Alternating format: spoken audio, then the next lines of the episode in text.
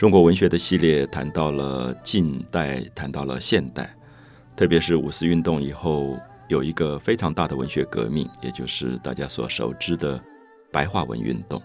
白话文运动从字面上来了解，非常容易很清楚的知道它强调的是什么，或者它主张的是什么，就是主张白话。所谓白话，相对的就是文言。我们古代大部分书写的文字。我们都叫做文言文，里面很多的知乎者也，所以大家觉得文言文很难懂，因为它不是我们平常口语讲话的文字。好，我想这里面我们大概了解一下，因为中国文字汉字的构造跟西方非常不一样，西方是拼音文字，拼音文字当它念出来以后，它就可以手写啊，就是我手写我口，在西方是很容易的事情。所以，比如说我在法国读法文的时候。他们有一个训练的过程，叫 dig day。dig day 就说一个法语老师在台上用法语念一篇文章，我就用听觉听了以后就立刻书写。可这样的事情用在文言文当中非常困难，因为文言文很多同音的字。比如说，如果我今天没有读过这篇文章，我说韩愈的诗说，那哪一个韩，哪一个愈，哪一个诗，哪一个说，其实都是不清楚的。啊，就是基本上文言文本身因为太精简，所以它跟我们的语言系统中间有了一个分离的关系。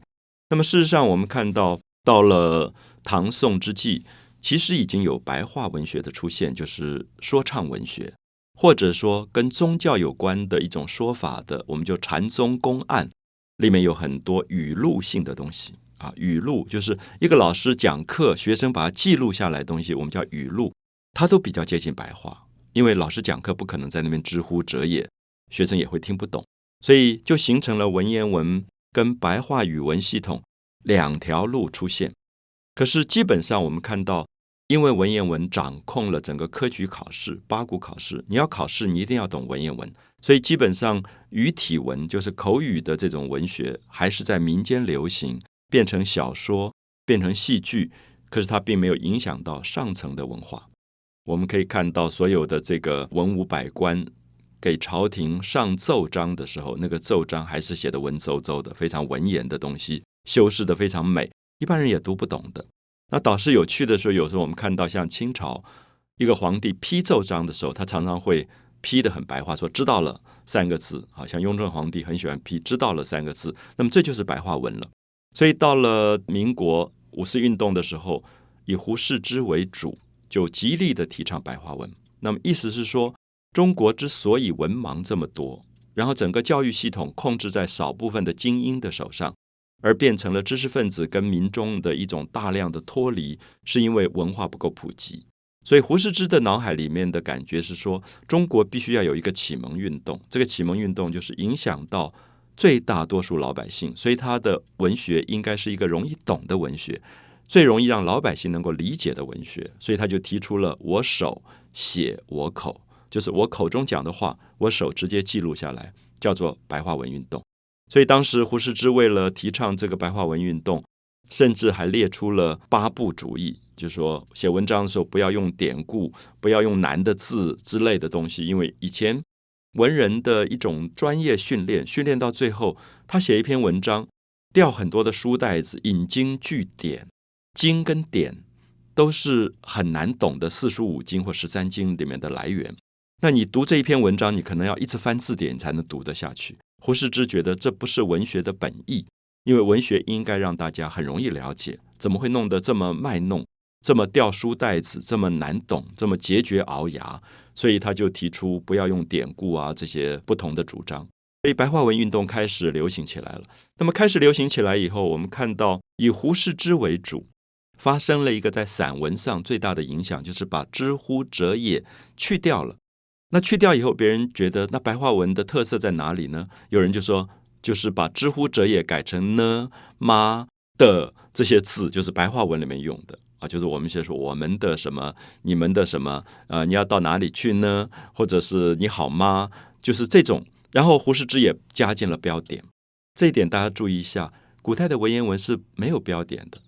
因为“知乎者也”本身是断句的一个标点性质的东西，所以古代的文人经过一定的训练，他读那个文言文，他不要标点，他就一样知道断句在哪里。可是，当然对一般初入门的人来讲，非常的困难。那胡适之就采用了西方的标点去断句啊，所以才有了我们今天的逗点、句点、分号、冒号或者破折号这些标点的东西出来啊。记得我们大概在小学都有一个课程，专门学标点符号，因为这个标点符号其实大部分从西方借过来一个分段分行的一种方法。所以我们特别提到胡适之他在散文上的影响，就是其实建立了我们今天书写的一种习惯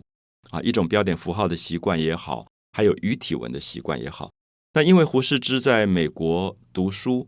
他受到的是杜威哲学，就是比较实证主义哲学这一派的理论的影响。他认为写文章不要太过修饰，他认为文章美不美不是最重要的东西，文章最重要是讲清楚。所以，我想，如果大家读胡适之的文章，你会发现他最讨厌的文学就是无病呻吟的文学。他觉得要写一篇文章，就是有一个动机，有一个主题，然后把这个主题发展到非常清楚就够了。那不要在里面绕了半天，别人不知道你在说什么。像他写的《差不多先生》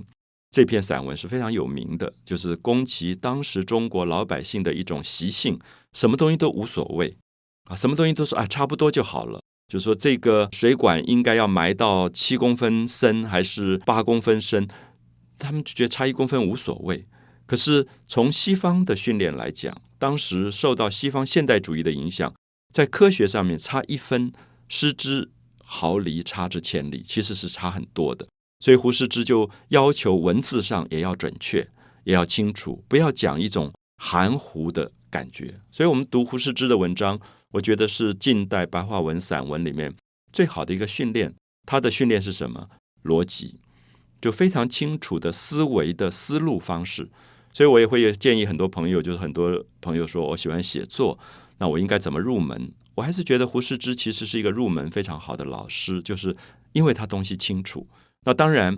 散文不应该止于胡适之，因为散文有各种不同的功能，所以从他作为一个基础。打好一个思路清楚的基础以后，那么我觉得语体跟白话有了一个根基，那么接下来写文章大概不会太离谱。